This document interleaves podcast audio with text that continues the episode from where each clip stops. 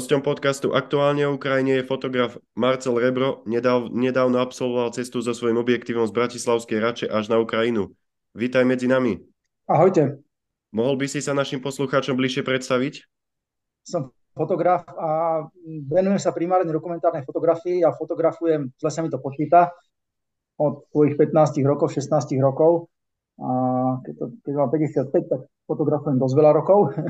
Ale momentálne sa venujem primárne dokumentárnej fotografii alebo také cestovateľské dokumentárnej fotografii, hľadám, hľadám nejaké etnika alebo hľadám ľudí, ktorí žijú mimo, mimo mainstreamu a, alebo obecne hľadám zaujímavé, zaujímavé mm, miesta na dokumentárnu fotografiu na Ukrajine určite jedným z takýchto priestorov alebo jednou z takýchto lokácií. Čo ťa motivovalo priamo k ceste na vojnou súžovanú Ukrajinu? Uh, ja som uh, v čase, keď začala vojna na Ukrajine, som bol v Rusku. Lebo teda vracal som sa práve z Ruska. Ja som bol v tom čase v tundre, v ruskej tundre s kočovnými pastiermi sobou, s Nemcami. Ten projekt má 3 roky, ja som, strávil som s nimi 3 zimy a chcem, to som a chcem v tom projekte pokračovať, ale vedel som, že ako náhle pôjdem na Ukrajinu, tak do Ruska budem mať stopku No a Rusi mi vystavili stopku aj bez toho, aby som išiel na Ukrajinu, pretože sme z nepriateľskej krajiny. Takže víza do Ruska, do Ruska som nedostal a tým pádom bolo jasné, že musím ísť na Ukrajinu. Dohodol som sa svojím partiakom dlhoročným, s Garikom a Vanesianom a vyrazili sme, vyrazili sme v marci spoločne na Ukrajinu. Keď ťa zastihla správa o začatí vojny na Ukrajine, aké to bolo pre teba, keď si bol v tom čase ešte v Rusku? Mm, no bolo to dosť zvláštne, pretože ja som bol bez signálu, ja som bol bez, bez akéhokoľvek spojenia a dostal som sa k jednému svojmu priateľovi ruskému do dediny, kde mali internet a uh, zapol som si, pripojil som sa k nemu na internet. Tam je to miesto, kde som ja bol, tak to je bez akéhokoľvek signálu, tam nie je nič, to je uh, ruské bezdarožie, tundra. No a zrazu kopec správ od rodiny, od manželky a, a Rusi všetci samozrejme v tom čase tvrdili, že to je špeciálna operácia, že žiadna vojna a tak ďalej ale bol to samozrejme velikánsky šok, no a rýchlo som upaloval domov. Prvýkrát si Ukrajinu navštívil v marci. Kde všade si bol? my sme boli, my sme pôsobili teraz primárne na juhovýchode Ukrajiny, čiže boli sme, no, kde som bol, cestou tam sme išli cez Lvov a cez Rivne. Lvov sme opovali, Rivne sme brali kamaráta Sašu Charvata, tiež fotografa ukrajinského, potom sme pokračovali do Odesty, v Odise sme odovzdali prvú časť humanitárneho materiálu, zároveň sme naložili ďalšieho fotografa, Borisa Buchmana a ďalej cez Mikolajiv do Chersona sme pokračovali v štvorici. Čiže jeden fotograf český, Gary Gavanesian, on je Čech, ale pôvodom je, pôvodom je Armén. A dvaja Ukrajinci a ja, také, taký štvorlistok nás vyrazil smerom k Chersonu, k frontovej línii. Dostal si sa všade, kde si chcel vo svojich plánoch zavítať? Ehm, no, tesne predtým, ako sme my dorazili, tak sa e, dosť zmenili pravidla práce pre, pre žurnalistov, alebo teda pre novinárov na Ukrajine. A to z takého dôvodu, že sa pokúšalo a podarilo sa infiltrovať nejakému množstvu uh, ruských špionov, rozviedčikov pod, práve pod záštitou alebo pláštikom uh, novinárskych akreditácií tom mieste by nemali byť a to je, kto je lepší prieskumník alebo kto je lepší špion ako človek, ktorý má papiere, že môže fotografovať, môže natáčať. A túla sa, túla sa v tyle e, línii alebo v tyle frontu sa túla niekde, takže veľmi sprísnili Ukrajinci pravidlá a spôsob práce, takže niektoré miesta, do ktorých sme sa chceli dostať, sme sa do nich nedostali, pretože sa, pretože sa dostali do červenej zóny oni zavedli také tri zóny. Červenú zónu, do ktorej v podstate vstup úplne zakázaný. Potom e, žltú alebo oranžovú zónu, kde je možné fungovať len spolu s prezoficierom, to znamená s nejakým vojakom, ktorý ťa sprevádza a ktorý dohľada na to, čo fotografuješ. Teraz nie s nejakým vojakom, je to pre, prezoficier pre danú oblasť. A potom zelené zóny, v ktorých je v podstate možné fungovať úplne, úplne e, voľne. Čiže do tých červených oblastí sme sa nedostali, žiaľ, padli do nich aj niektoré e, dediny, ktoré sme chceli, chceli pôvodne navštíviť. No a v tých žltých oblastiach sme fungovali tak, že vzhľadom na to, že ten prezoficier, ktorým sme my, ktorému sme boli pridelení, tak to bol priateľ práve Sašu Charvata, jedného z tých fotografov, čo bol s nami, ukrajinského. A on povedal, že sme, sme preverení dostatočne a nepotrebujeme mať e, dohľad, takže sme sa dohodli na takom spôsobe spolupráce alebo na takom režime, že my každé ráno zavoláme, povieme mu, kam ideme, do ktorých dedín alebo ktorým smerom vyrážame a keď sa vrátime späť, lebo tam, tam tiež všade nie je signál, tak mu oznámime, že OK, vrátili sme sa a túto noc nocujeme v Nikolajive, túto noc nocujeme v Hersone. Jednoducho, aby o nás vedel, aby ma prehľad, kde sa pohybujeme. Bolo pre teba výhodou, že si mal pri sebe ukrajinského fotografa? Niekedy áno, niekedy nie. Uh, určite bolo výhodou to, že naši ukrajinskí kamaráti nám sprostredkovali dosť veľa kontaktov a jedna aj na dobrovoľníkov a dva aj na vojakov, pretože každý Ukrajinec má si niekoho, kto je v armáde alebo kto sa nejakým spôsobom podiela na boji proti Rusom. Takže áno, bola to výhoda v tomto kontexte, a, ale výhoda taká, že komunikačná nie. Ja hovorím e, rusky plynule, e, ukrajinsky rozumiem, hovorím málo, hovorím slabo, ale rozumiem. Čiže toto som nevyužoval. Ja som zvyknutý fungovať sám, čiže aj keď oni so mnou boli, tak keď sme došli na nejaké miesto, došli sme do nejaké dediny, ja aj tak som sa oddelil a pracoval som samostatne, pretože no, lepšie sa mi pracuje, keď, keď, som, keď som sám, maximálne v dvojici, ako traje ľudia, to je už veľa. Ale, ale a to, čo som spomínal, bola to určite výhoda kvôli tomu, že nás prostredkovali veľmi zaujímavé kontakty naši kamaráti. A verím, že to znovu bude takisto. A oni nám aj povybavovali, alebo keď, keď e, tá naša misia začala preklápať takej fotografickej na viac humanitárnu, tak e, práve Boris Buchman, ktorý žije v Odese a má tam veľa, veľa priateľov, veľa známych, nás sprostredkoval kontakty na dobrovoľníkov, ktorí nám potom dali požiadavky, čo potrebujú, čo potrebujú doviesť a spoločne sme to potom zavážali ku ním a rozdielovali. Takže áno, pomohlo to určite. Bola to tvoja prvá cesta do vojnovej zóny? Uh, úplne prvá nie. Ja som predtým bol, bol som v Náhornom Karabachu alebo bol som v Arménsku a to sú tiež, teda hlavne Náhorný Karabach, sú to oblasti, kde neprebieha vojnový konflikt, konflikt s takouto intenzitou, ale prebiehajú tam nejaké vojnové konflikty.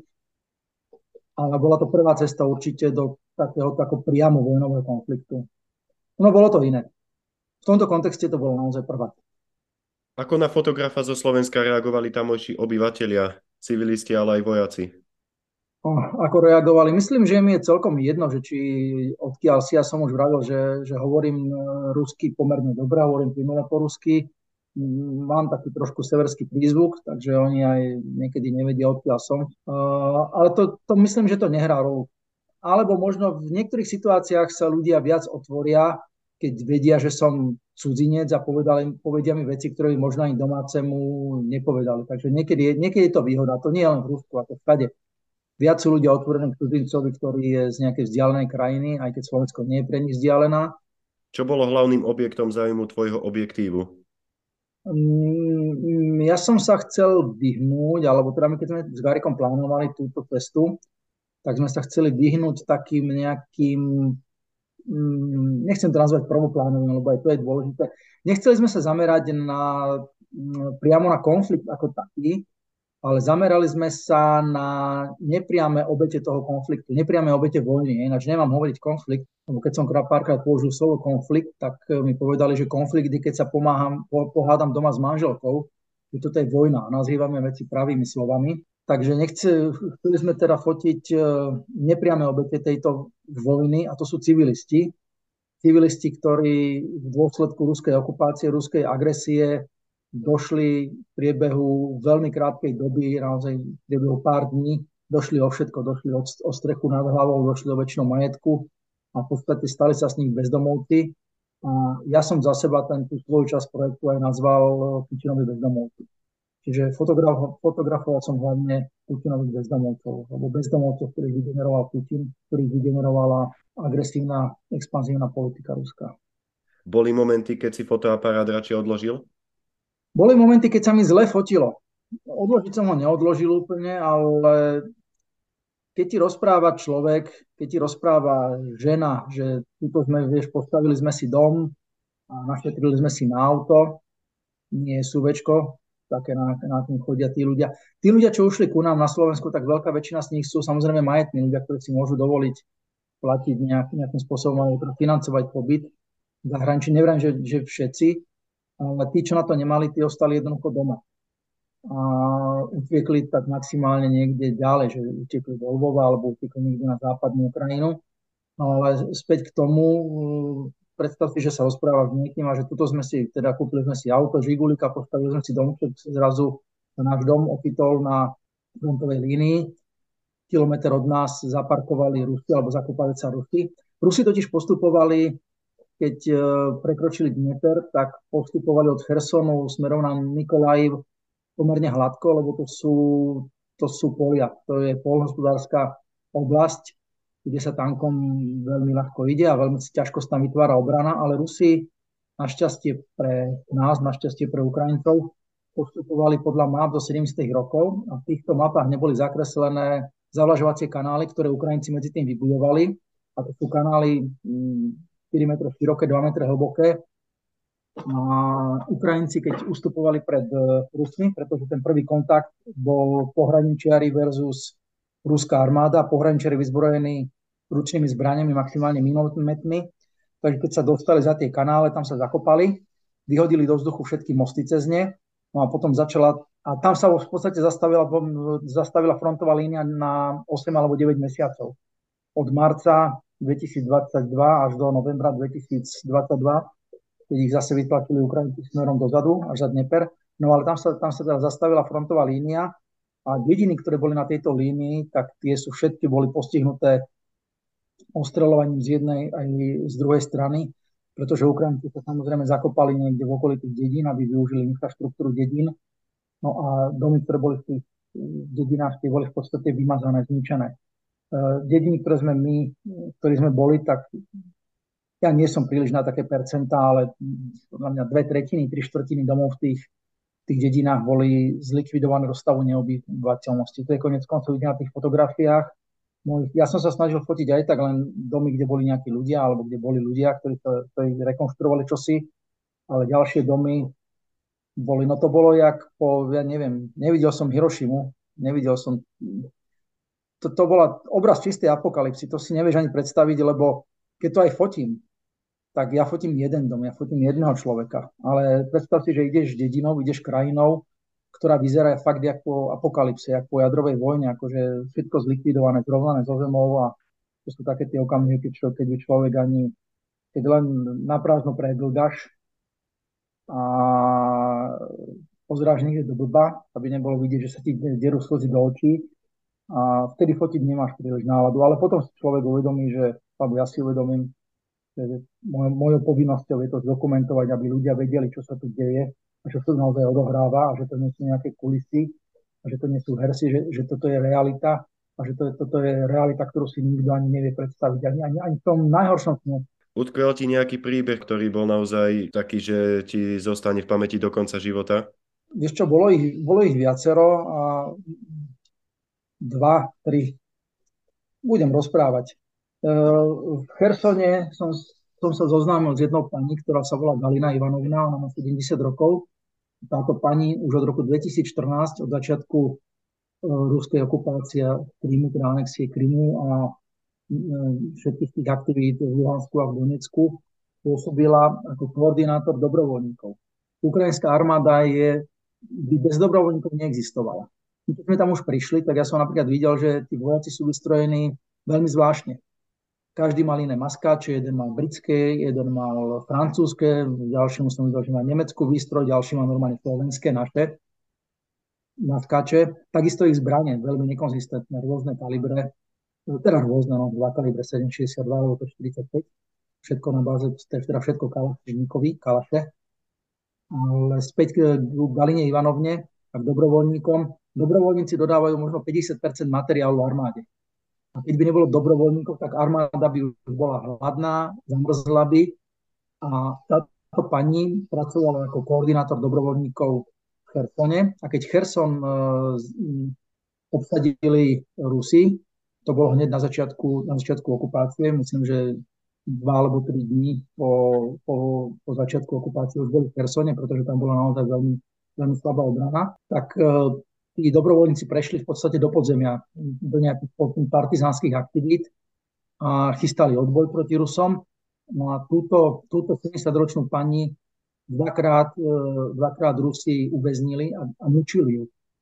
Ona mi ukazovala miesta, najskôr teraz hovorím o geolokácii, ukazovala mi, sprevádzala mestom, ukazovala mi, že tuto bola, tuto bola, sídlila aj naša polícia, no tu teraz si Rusi zriadili e, svoju, svoje zázemie výsluchové a výsluchové miestnosti a teda tam ju mučili. No a potom zrazu mi rozprávala, že čo je robili a mučili ju elektrickým prúdom. Ukazovala mi jazvy na rukách, ktoré ostali po tých elektrodách a čo bola jedna úplne fakt hrozná vec. Ona zrazu mi hovorí, vieš, ale niektoré jazvy ti nemôžem ukázať, lebo ty si mladý chlapec, teda podľa mňa. A ja som stará žena a ja ti nemôžem ukázať tvoje prsia. Takže jej, jej dávali elektrody na prsia, dávali elektrody na jazyk. To, to je zlo, to sa nemôže v dnešnej dobe takéto niečo diať.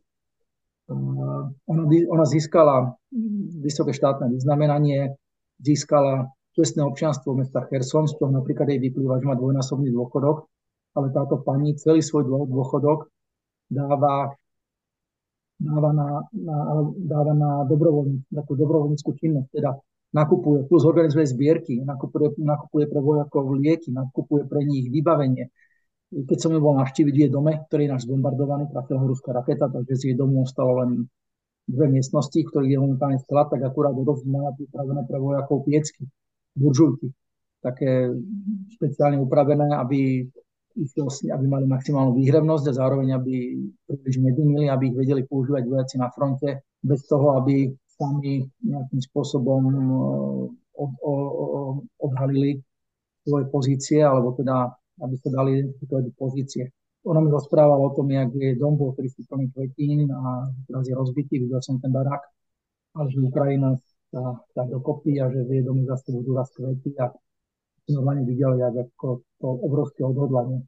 Ehm, druhý taký moment, ktorý bol, my sme boli e, s jedným pánom, ktorý, on bol, on bol, on bol bývalý riaditeľ e, detského domova. A keď začala okupácia, tak to je známe, že Rusi pod zámienkami rôznych ozdravných e, pobytov organizovali alebo unášali deti. A samozrejme najjednoduchšími obeťami sú práve deti v detských domovov, domovoch. No a tento pán ako riaditeľ, ja som ho nazval, že on je normálne, že on je ukrajinský Schindler, aj keď to príliš nechápal, ale on tým deťom vyrábal falošné papiere a falošné príbehy. Ako falošné papiere také, že ich prideloval náhodným, nie náhodným ľuďom, svojim priateľom a známym a zamestnankyniam toho detského domovu, takže zrazu 26-ročná baba má 7 detí a príbeh tam boli preto, že to neboli len jej deti, alebo by to zle vysvetloval Rusom, že má 26-ročná baba 7 detí, takže že dve sú jej a ďalšie sú jej jednej sestry, ďalšie druhej sestry, ktoré medzi tým sú niekde inde. Čiže normálne tie deti, aj ich tí náhradní akože správcovia, teda, alebo naučili tie príbehy a mm, s takýmto krytím ich potom vyviezli, vyviezli z tej okupovanej oblasti do oblasti pod správou Ukrajiny a tieto transporty väčšinou zabezpečovali dobrovoľníci a veľa z tých dobrovoľníkov boli práve zahraniční dobrovoľníci, ktorí prevážali, prevážali utečencov. No časť týchto detí skončila v jednej dedinke a v tej dedine Schydne tam vznikol taký, ja som to nazval, že detský domov dôchodcov, pretože tam sú staré babky, malé deti a minimum možno mladých žien, chlapí žiadny. No a my sme, tam, my sme tam išli práve s takými anglickými dobrovoľníkmi, ktorí nesli humanitárnu pomoc. My sme ešte mali uh, nejaké veci pre deti, mali sme lopty, mali sme fixky. A jak to tam začali rozdielovať, tak ja som začal dávať deťom lopty, mal som ich nafúkané kvôli skladnosti. Začal som tam fúkať, tak miesto fotenia som fúkal lopty a dával deturencom. No, a jednomu dievčatku sa tam neušlo, neušla lopta, lebo už sa mi minuli. Ja vrajím, vieš čo, tak tu máš aspoň fixky si zober. A dievčina mi vraj taká mladá, malinká, zlatá, s modrými očami, No, že ďakujem, že už jedny fixky mám, len ja som si ich odložila. Nevadí, tak zober si bratovi alebo sestričke. A zrazu mala na mňa pozrela. A no, že ja nemám ani brata, ani, ja som mala sestru, ale už nemám. A nemám ani ocka, ani maminu, oni zomreli. A ja mám.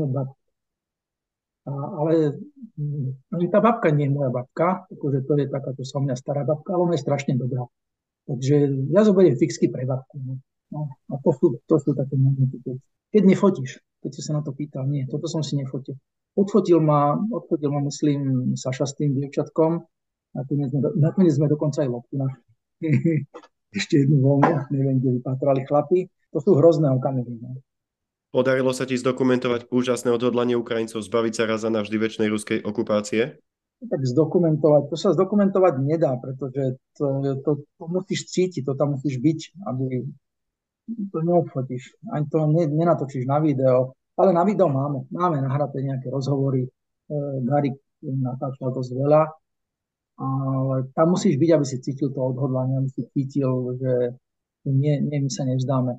Uh, uh, Ukrajinci, Ukrajinci používajú výraz rašisti, rasistské fašisti, rašisti, aby nejakým spôsobom oddelili uh, Rusov a rašistov, lebo aj v Rusku žijú dobrí ľudia, ktorí, ktorí, alebo žijú ľudia, ktorí nesúhlasia s touto vojnou, ktorí nesúhlasia s Putinom, aj keď prejavy tam Rusku nesúhlas je viac než komplikované, ale napríklad jeden môj kamarát, to je práve vojak Ivan Váňa, tak Váňa nikdy nepoužil výraz rašisti, on stále hovoril Rusi. A ja som sa ho raz pýtal, vravím, Váňa, kamarát môj, prečo hovoríš Rusy? Veď dobre vieš, že Rusi nie sú všetci zlí a on mi na to povedal, ja viem, moja mama je Ruska. Uh, ja som z ruskojazyčnej rodiny. Ja som za posledný rok nestretol Ruska, ktorý by ma nechcel zabiť. Takže pre mňa je, lebo je vojak. Takže pre mňa je každý Rus nepriateľ a ja som pripravený zomrieť zomrieť za to, aby moja krajina, aby moja krajina sa zbavila okupantov. Preto aj Ukrajinci, preto sa možno aj, samozrejme všetko je to, teda viac je to o tých veľkých zbraniach, o delostrelectve. Toto je vojna delostrelectva, tie všetky tam veľa nezohrajú.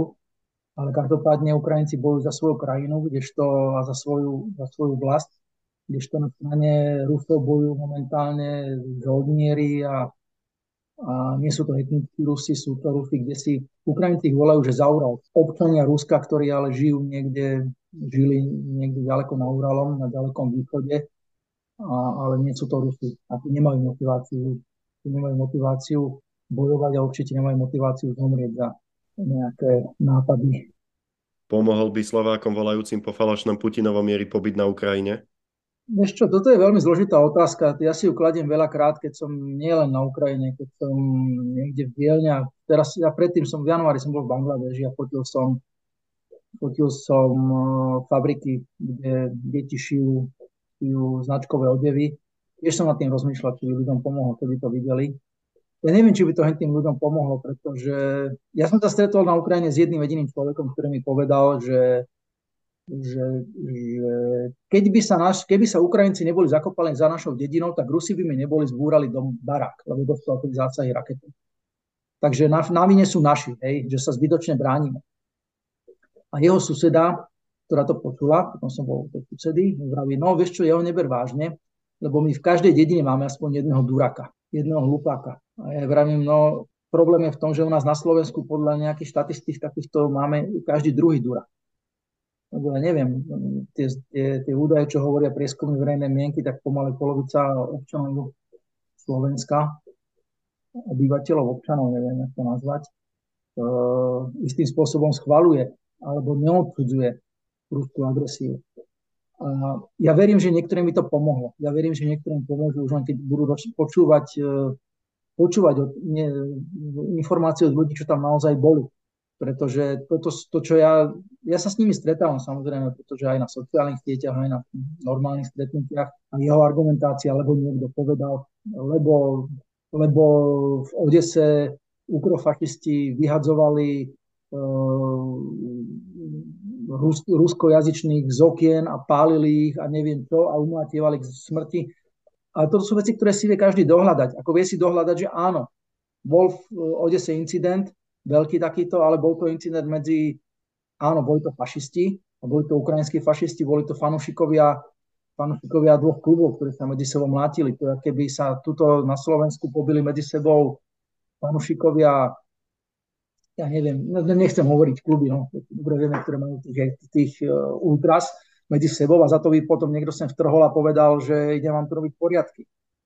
A keď sme pri tých, pri fašistoch, áno, na Ukrajine sú fašisti. Možno pár percent, ale u nich nie sú fašisti, nikto o nich poriadne nevie. Organizujú samozrejme nejaké pochody, tak zbesile, tak to jak u nás.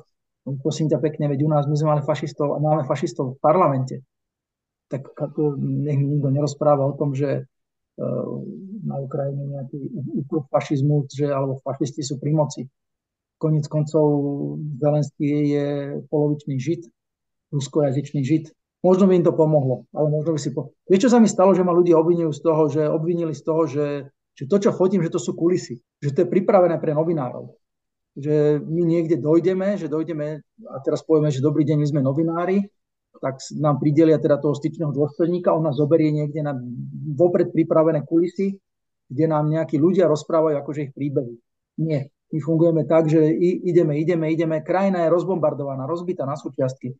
Zastali sme na pumpe, posledné natankovať. Bavil som sa s pumpárkou, volala sa Táňa a Táňa mi povedala, viete čo, chlap, tak choďte pozrieť túto na najbližšie odbočke doľava, tam je dedina, volá sa Novohriorivka, jeden dom je tam aj môj a potom prídem za vami. A takto to funguje. Ale či by to týmto na, otázka na, tú, na tú otázku, či by to tým ľuďom pomohlo. Keď to jednému pomôže, tak bude super. Keď, keď toto moje rozprávanie teraz otočí jedného putinofila alebo jedného pochodu, toho pochodovača za mier, tak ja budem spokojný. Bude to dobré. Ale myslím si, že väčšine z nich to nepomôže. Tí budú vidieť to, čo chcú vidieť. Má zmysel s takýmito ľuďmi o tomto vôbec diskutovať? Som ochotný diskutovať s nimi face to face, z tváre, ako z očí do očí. Vtedy som sa dá rozprávať, lebo vidíš reakcie človeka. Nediskutujem na sociálnych sieťach, pretože baviť sa na sociálne siete strašne odosobňujú celý ten styk a tam je každý hrdina a každý má kopec argumentov. Najvyššie ich argumenty sú vždy také, že ja viem, že to bolo, tak daj mi nejaký hodnoverný link. Vyhľadaj si, to nie je žiaden problém. To je bežný, to je, to je klasická odpoveď. Áno, som pripravený diskutovať, ale ja viem, ale sa nemá hovoriť, ale baviť sa s plochozemcami pre mňa je strata času. Čiže keď vidím, že sa bavím s plochozemcom, s človekom, ktorý je presvedčený o svojej pravde. Vieš, má, má, každý má právo, má, má, má nárok na svoj názor. Ja keď poviem, že e, ja sa radšej nerad lyžujem na zjazdovkách, ale radšej skialpujem, to je môj názor. Keď mi niekto povie, vieš čo, ale ja radšej lyžujem na tých zjazdovkách, lebo je to tam upravené, je to tam bezpečné a môžem si zajsť, keď som unavený, tak si sa niekde sadnúť. Je to názor. Môžeme sa baviť o tom, že či je lepšie lyžovanie vo voľnom teréne alebo na zjazdovke, to je názor. Ale keď mi niekto povie, že zem je plocha, to nie je názor. Keď mi niekto povie, že vojnu na Ukrajine zapričinili Ukrajinci tým, že nepodpísali alebo že porušili niečo nepodpísali nejaké ruské deklarácie alebo niečo, tak to nie je názor. To je, to je plochozemec. Nie, s týmito sa nebavím. Bolo už cítiť z Ukrajincov blížiacu sa ofenzívu? Bolo to cítiť, ale bolo cítiť aj druhé, druhú vec, alebo dve veci. Jedna vec je obrovská únava a druhá vec je nedostatok materiálu. A to je jedno akého materiálu, ale hlavne najväčší nedostatok, ja som sa bavil, bavil som sa s ľuďmi, bavil som sa s vojakmi, chýba im munícia nie munícia do ručných zbraní, lebo z ručných zbraní sa toho nastrieľa málo. Chýbajú im, chýbajú im delostrelecká munícia 155, ale konec koncov o tom sa písalo v médiách. Ja neviem tie čísla z hlavy, ale mne tam hovorili, že, že sa minie počas jedného mesiaca zhruba toľko delostreleckých granátov, práve 155, koľko je mesačná produkcia všetkých členských štátov na to, čiže chýba im munícia. Na Ukrajinu si viezol auto plné pomoci. Ako sa ti podarilo osloviť toľko štedrých darcov? Mm, ja som hovoril hneď na úvod, že my sme pôvodne boli fotografická misia, ale keď sa to rozvedelo pár mojich kamarátov, že idem na Ukrajinu, tak došli s tým, že my ti vieme niečo dať. Že ja ti dám toto, ja ti dám toto a keď sa to začalo zbierať, tak ja som hodil práve na sociálne siete, sa to rozbehlo. Ľudia začali posielať aj na tovar, alebo teda materiál, začali posielať aj peniaze. Naša prvá zastávka bola v Odese, a pre ňu sme viezli práve tie veci, také, ktoré slúžia na urgentnú medicínu, to znamená turnikety, teda škrtidlá, e, čestily, náplasty, čo sa používajú pri priestroje hudníku, pri pneumotoraxe, izraelské obvezy, no skrátka také akože zdravotnícky materiál pre urgentnú medicínu. A ja som si vtedy povedal, že keď sme teraz sa otočili a išli domov a nič neodfotím, tak táto cesta mohla zmysel. A už je to rok a ľudia, ľudia, ľudia ešte nie sú unavení, ešte stále boli ochotní E, dať, dať spacáky, dať obvezy alebo dať peniaze, keď nevedeli nič iné. A to je najlepšie, lebo my sme vedeli za to kúpiť. Vedeli sme kúpiť materiál presne taký, aký potrebujú a nebolo to pozbierané. Mysleli sme napríklad powerbank pomerne veľa. dráty tam naťahané nemajú, tak sú odkázaní naozaj na dobíjanie tých zariadení powerbankami, tak nám napísali, že potrebujú powerbanky. Ďakujem za rozhovor a želám, aby si čo najskôr mohol fotografovať úplne oslobodenú Ukrajinu. To sa teším aj ja na to, pretože tie dediny, v ktorých som bol, keby neboli rozbité, tak to by boli také krásne, rurálny dokument. Ďakujem pekne, no. Vrátim sa tam, vrátim sa tam určite aj, aj keď bude Ukrajina oslobodná. A, a na to, že, že, že, to, že, že pre, prečo musíme nie veriť, ale pre, prečo Ukrajinci majú teraz také jedno vetu príslovie, ktoré neviem, jak to nazvať, ale skrátka oni mi povedali, že ak prestane bojovať Rusko, bude to znamenať koniec tejto vojny ale ak prestane bojovať Ukrajina, bude to znamenať koniec Ukrajiny.